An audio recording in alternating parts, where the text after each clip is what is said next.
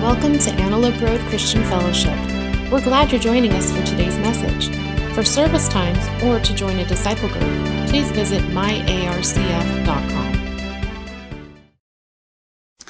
This morning, we're going to continue on in our journey. Uh, we've been on a series called Saints and Sinners, and last week we finished John chapter 3. We're beginning John chapter 4.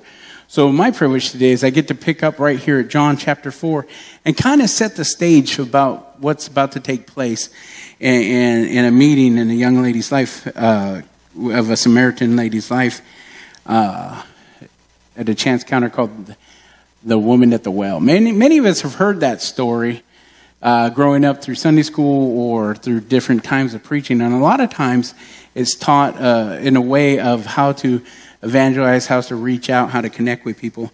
But this morning, I want to talk to you in a way that might be a little bit different. I want us to connect and understand who Jesus is in this story um, and what he means to us as he connects with us.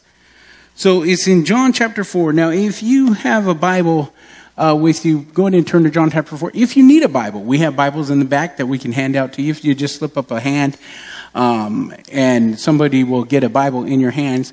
If you do not have a Bible, please, this is our gift to you. Please take this home, and this will be your new Bible.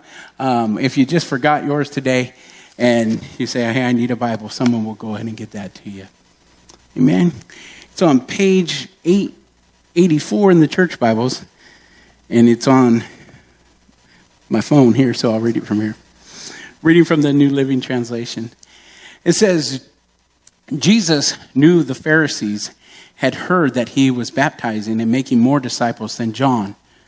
Though Jesus himself didn't baptize them, his disciples did. So he left Judea and returned to Galilee. He had to go through Samaria on the way. Eventually, he came to a Samaritan village of Sychar, near the field that Jacob had gave his son Joseph, Jacob's well, where there Uh, was there, and Jesus was tired from the long walk and sat wearily beside the well about noontime. Soon a Samaritan woman came up to draw water, and Jesus said to her, Please give me a drink. He was alone at the time because he had said his disciples had gone into the village to buy some food. When the, the woman was surprised, for Jews refused to have anything to do with Samaritans. She said to Jesus, You are a Jew, I am a Samaritan woman. Why are you asking me for a drink? Jesus replied, If you only knew the gift God has for you and you and who you are speaking to, you would ask me, and I would give you living water. But sir, you don't have a rope or a bucket. She said, and this well is very deep. Where would you get this living water? And besides, do you think that you're greater than our ancestor Jacob, who gave us who gave us this well? How can you offer better water than he and his sons and his animals enjoyed? Jesus replied, Anyone who drinks this water will soon become thirsty again. But those who drink the water I give will never be thirsty again. It becomes a fresh, bubbling spring within them, giving them eternal life. Please, sir, the woman said, give me this water. Then I will never be thirsty again, and I won't have to come here to get water. What an exciting encounter. What a neat opportunity to meet together as we look at this passage, I want us to understand three things about Jesus Jesus is purposeful, Jesus is relational, and Jesus is superior. We don't want to short circuit the wonderful work of Jesus by just reminding us of Jesus is, but we want to see who we are without Jesus.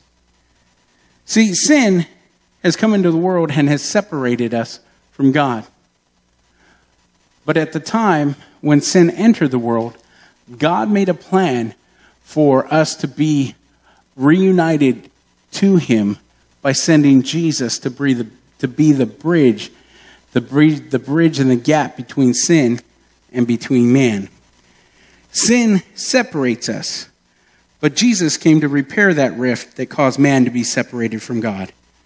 Even though sin entered through the world, with Jesus, he heals, restores, and paid the price for that sin. Jesus speaks the Word of God. Jesus loves us. Jesus is the Word of God.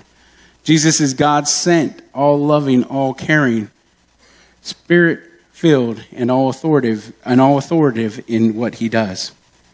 So we know that everything that Jesus does is on purpose.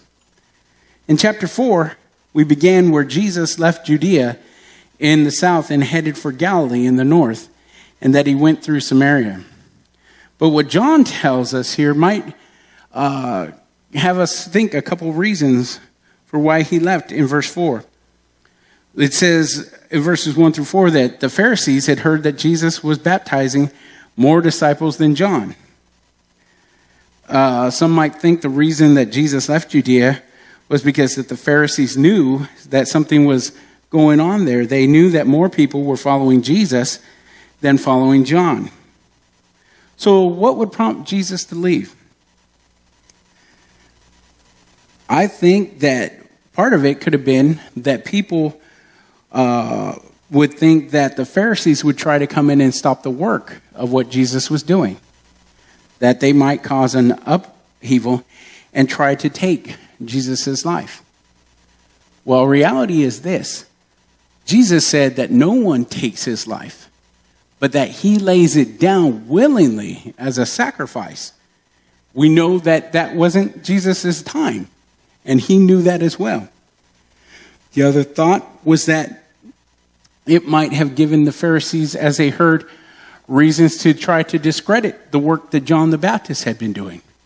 John the Baptist was a big thorn in the Pharisee side, always uh, bringing them and confronting them with the truth. One of the last thoughts was that Jesus had a divine appointment. He had a purpose of why he needed to leave, because he needed to meet a certain woman at a certain well. I like that thought. Now, all of them could be true, but the reality is that everything that Jesus does, he does on purpose. As Jesus traveled to Samaria, there was other ways that he could go. In fact, a lot of people avoided Samaria altogether. The Jews would have nothing to do with them. So what they would do is they would go completely around. But Jesus, doing everything on purpose, made a purpose to go to Samaria. Jesus wasn't afraid of the Pharisees. Jesus was leaving for his purposes and his reasons to meet a person who desperately needed an encounter with him. You know, we use the word divine appointment. And inside the church, that's kind of church language, right? That means that there's a point in a time that God has set up for us to have an encounter with him. I think whether if we've known Jesus all our lives or if we're just getting to know him or just hear about him, God has always had things set aside for us. You may have not even known that God has intervened in your life, but yet he has in the past. Maybe it's God brought somebody alongside of the road when you had a flat tire to help you, to encourage you. Maybe it's a time where you were just at your lowest point and God sent somebody there to encourage you.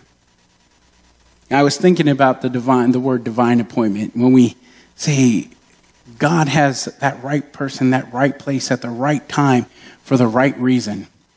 I remember a few years back when Kelly and I were, were as many of you know the story, we were trying to go through uh, an adoption process, and it failed really badly. and so um, I was here in my office, and Literally. It was one of those points in times where it was like, God, why did we have to go through this? God, did you see it? God, do you know what's going on? God, why did this happen? And, and in that moment, a brother shows up, comes in, and says, God sent me. God sent me. You know, and I, I, I'm usually the pastor. I like to be the one that God sent, right? I want to be the one, oh yeah. But this brother got up, left his house, and came to the church because God sent him to go talk to a brother. He wasn't even sure who it was. But when he walked in, he said, God sent me here to talk to you, to encourage you. Always super grateful for that, Mike. Thank you, brother. You never know who God will use at that point in time, but God is a purposeful God. He will use you, He'll use others, and He Himself set the example of what it was to meet somebody with a divine appointment. It's difficult to, excuse me, it's difficult to be sure of the purposes that Jesus had, but we know that he had a purpose. Probably had a thousand different reasons why, but one that compelled him was love. He loves us. Number two, Jesus is relational. God loves us because he loves us because he loves us. Something I'm so grateful about that there's nothing that I can do to ever earn God's love. There's nothing I can ever do that will stop him from loving me. This main relationship, the relationship between Jesus and this woman, a relationship that by all rights shouldn't have took place. A meeting shouldn't have took place. An encounter shouldn't have happened. But we see that God loves her. That God had a plan and a purpose for her. We get to see that God was driven by love, not by social standards but by his love to seek this woman so that he could minister to her. Now, here's the crazy thing about that God knew everything there is to know about this woman. In the same way, God knows everything there is to know about us. But he loves us in spite of that. How many times have we been told you're not good enough? That you know, you don't quite make it, you don't fit the bar. A lot of times we come into church and we think, man, I have to be perfect. Uh, you know, I, I don't, I can't be like these guys. They, they don't sin, they don't do this. Let me tell you what, we are all sinners saved by grace in this room.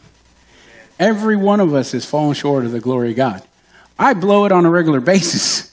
So I am grateful to the Lord for his grace and his mercy and his forgiveness. Don't let the enemy lie to you. We do have an enemy of our souls. And he likes to tell you you're not good enough. You know what? He's right. But he's only right about that because Jesus is good enough for us. That's right. Jesus makes the difference. Jesus loves grace and mercy. His blood shed upon the cross bridged the gap for us. It's not anything that we could do, but it was a choice that He made to be in relationship with us. Now, you might think, what's so unusual, Pastor? Why is it so unusual for the, for, the, uh, for Jesus not to associate with a Samaritan?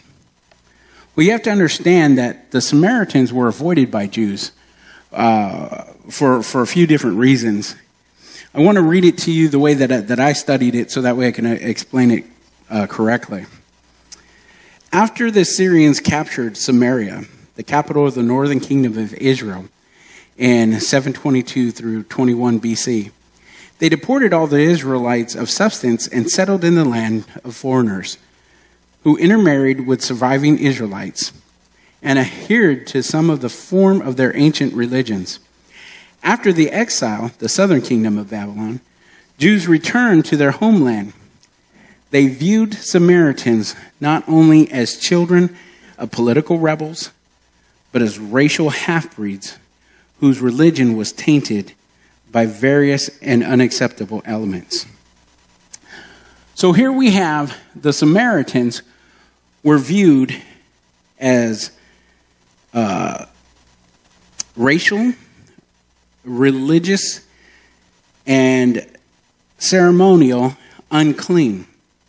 They were racially impure, they were re- and religiously heretical, and they were avoided and disdained by most Jews. Here's where this becomes interesting. Jesus, being a Jew, chose to be in relationship, making it a, that divine appointment to make sure that they cross paths. Let me explain the best way that, that they used and that I studied was the analogy back in the 50s and 60s, uh, the, the different cultures, the way that, that the Samaritans and the Jews were, was, would be like us in the 50s and 60s, where you had two sets of water fountains one for the whites and one for colored. Two sets of restrooms. One person could eat at a counter, one could not. One person could ride in the front of the bus, the others had to be in the back. That's the type of uh, social environment that they were in. Is that's the Jews did not associate with the people uh, of Samaria in that fashion. It's hard to imagine that today, but that's what it was. So here's Jesus sitting on the water fountain. And he comes to the fountain in Sychar. And the sign says, colored or Samaritan. Jacob's well was there, so Jesus was, the Bible says in verse 6 through 8, he was wearied from his journey, sitting beside the, the well, or literally on the well. It was about the sixth hour, noon, and the Samaritan woman came to draw water. Jesus said, Give me a drink. Now, I like the way that this is set up. Jesus had sent the disciples into town to buy food. Did all the disciples have to go into town and buy food? Or was Jesus sending them away so that he could make sure that he had a one on one encounter with this woman where he could show his relationship to her by loving on her?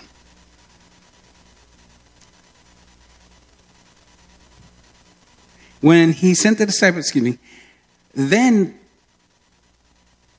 he sat on the well to be fully conspicuous and unavoidable.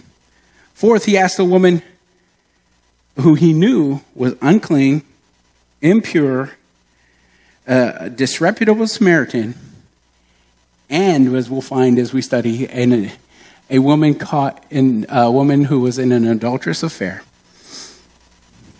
for a drink. He didn't ask for permission to get a drink.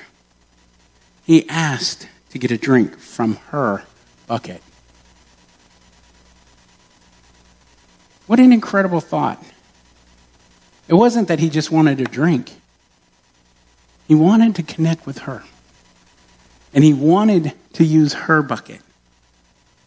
See, one of the neat things about this is Jesus loves us no matter what situation or circumstance we're in. He takes us as we are. Sometimes we think we have to get all cleaned up, we have to become holy, we have to do all these things before we come to Jesus.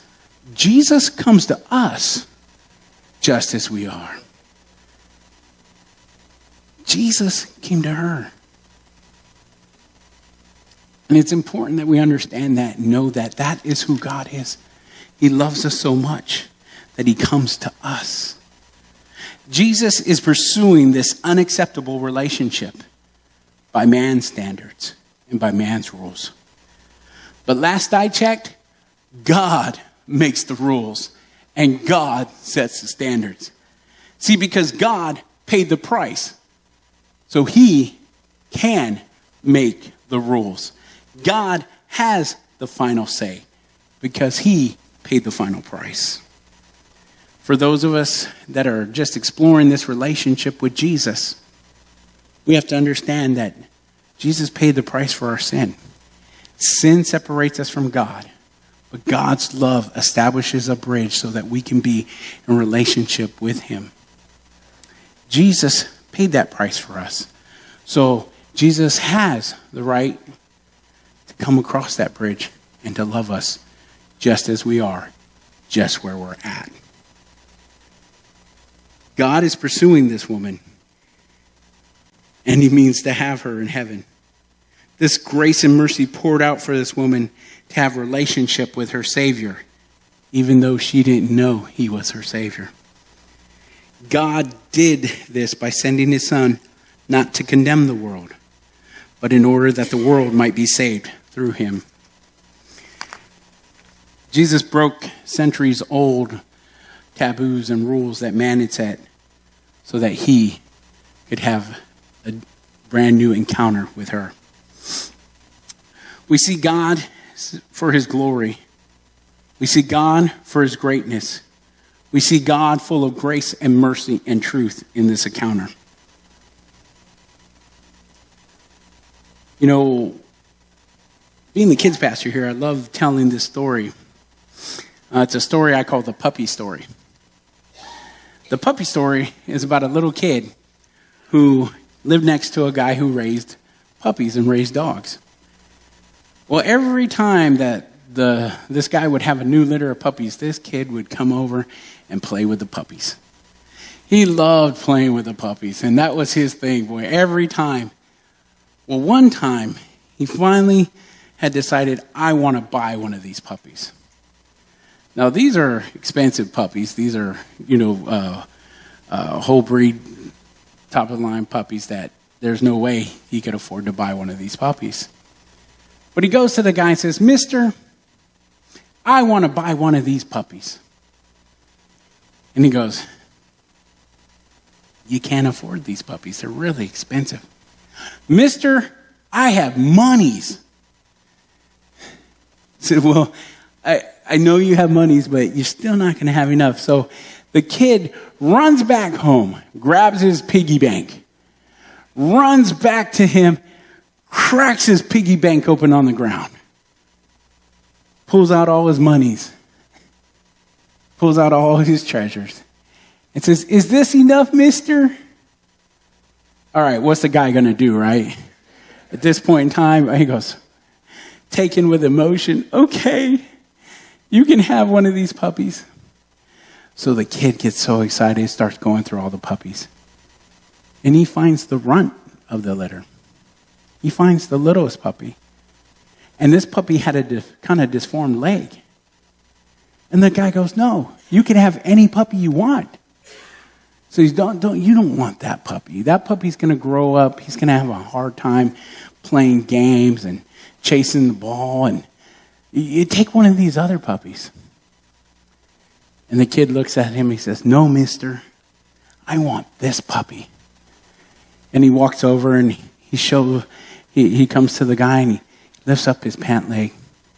And here's this little guy with a leg brace from his hip down to his feet. And he goes, This puppy's going to need somebody to show him how to walk and how to play and how to be able to, to move around. And I can show him. The guy's all broken, cries, gives him the puppy. You know what? It's like Jesus. Jesus left heaven to come down to earth, fully God, yet fully man, lived a life here, was tempted in every way, so that he could know us and he could show us how to live a life and be in relationship with him. Why did he do it? Because he loves us. When sin entered the world, God sent a plan at that very moment to restore us into relationship with Him. Jesus knew what it was to be a man, He understood what it was to be tempted. But because He was sinless, He was able to pay the price for our sin and have relationship with us. God is seeking that relationship with you today. That's what this means. God is purposeful in all that he does. He is purposeful in desiring relationship with us. God loves you. Then the third point is Jesus is superior. Jesus has more to say about the wall between the Samaritans and the Jews because he smashed that wall. He smashed the wall of sin that separates us between him and God, between us and God, excuse me. When he said to the woman, Give me a drink, and she questioned that. I love his response when he says, If you knew the gift of God and who it is that is asking you, you would ask me to give you a drink. Establishing who he was. This lady didn't know who he was at that time. Later on in the next week, Pastor Greg's going to get a chance to break down that relationship and how she began to know who he was and, and be drawn to Jesus. It's almost like Nicodemus. We studied a, a couple weeks ago. He came to her, a saint, still not understanding who Jesus was asking, How is it possible for me to go back into the womb? And this woman coming to Jesus, or excuse me, Jesus coming to her and saying, What type of water are you talking about? A new life? A new living water? In both encounters, with one coming to Jesus and Jesus going to the other, we see that Jesus is establishing his love grace and mercy poured out on them both. See, you may think that you have to become this awesome person before you come to Christ. You may think that you have to jump through certain hoops, that you might have to obtain a certain level. That is simply not true. Jesus loves you just how you are, and he loves you where you are. And because of his Holy Spirit, he comes to you where you are, drawing you back to him. Because God desires to be in relationship. And because he is superior, he has the right and the privilege to do that. Verse 12, she says, Are you greater than our father Jacob? He gave us the well and drank from it himself, and so did his sons and his livestock. Is Jesus greater than Jacob? Yes. Absolutely. We think why do we think he's greater? Because Jesus answers that everyone who drinks from this water will be thirsty again. But whoever drinks from the water that I will give them will never thirst again. Yes, ma'am. I am superior to Jacob. And my gift is superior, and my water is superior, and my well is superior, and my sons and daughters are superior, and they never will die. John 3:16 tells us that.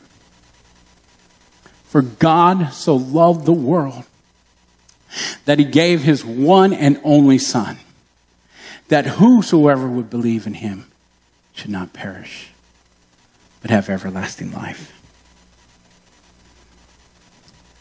Jesus offers us a drink from his water.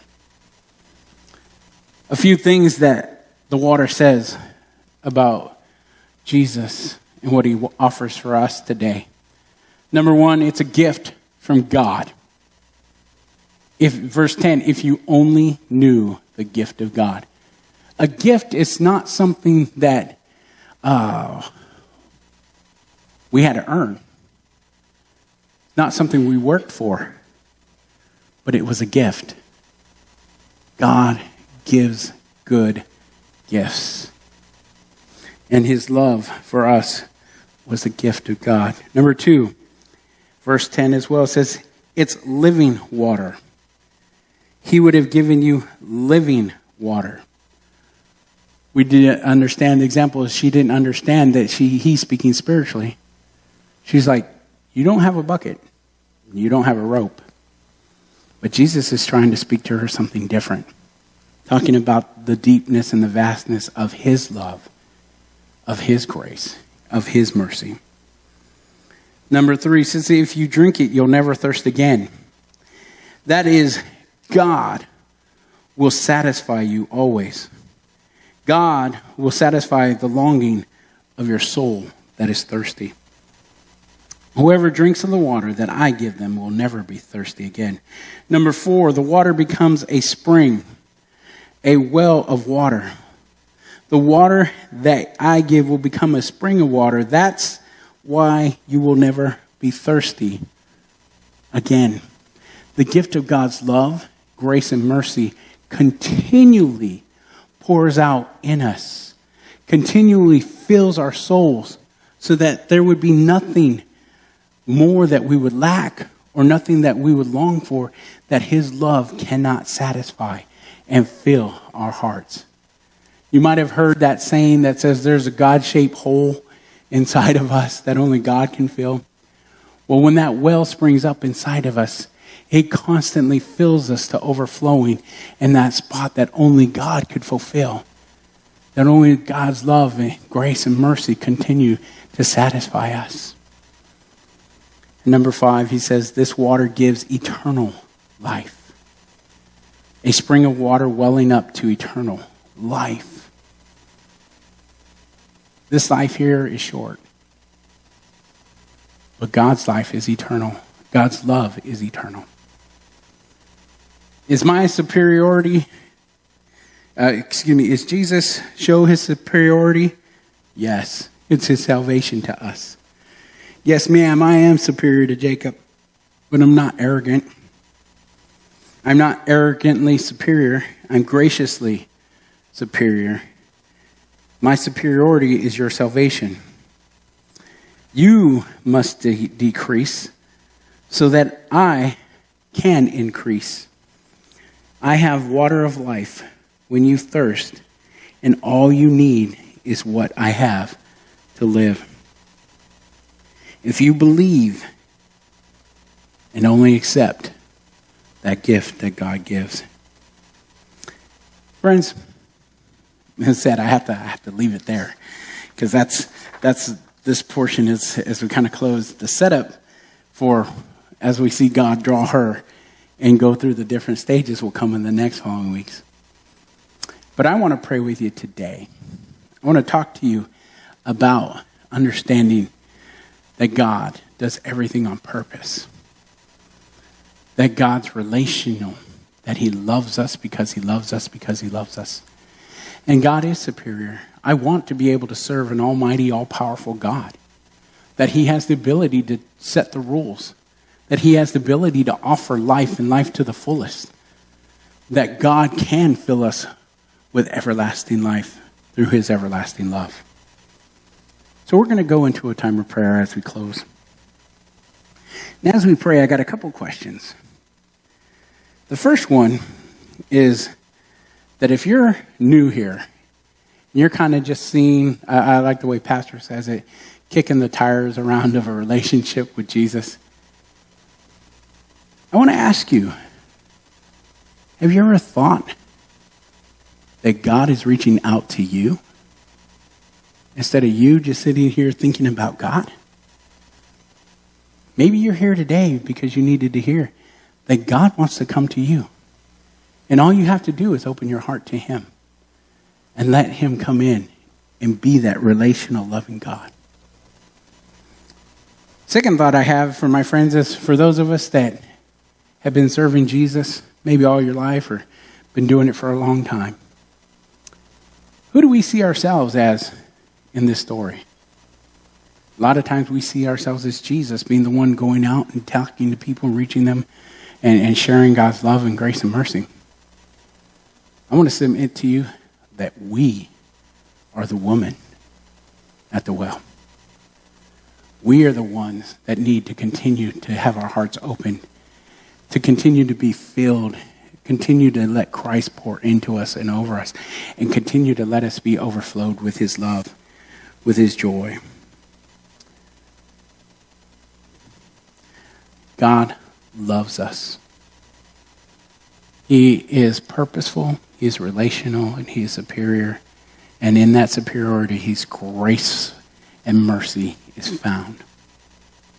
Let's go to the Lord in prayer. If you're here today and you serve as one of our prayer counselors, would you just find a position here, maybe in front and on the sides? And today, if you're saying, you know what, Pastor Roy, I'd, I'd like somebody to pray with me as we talk about this relationship with Jesus, maybe today's the day where you open your heart and recognize that He is here. Maybe today's the day that you go, you know what? Yeah, I'm, I'm in sin and I need to lovingly come back to the Father and let Him speak to my heart. Whether if you find a prayer counselor or whether you sit in your seat, I want to encourage you in the just next couple minutes just to find that place with God. And I'll come back and close us.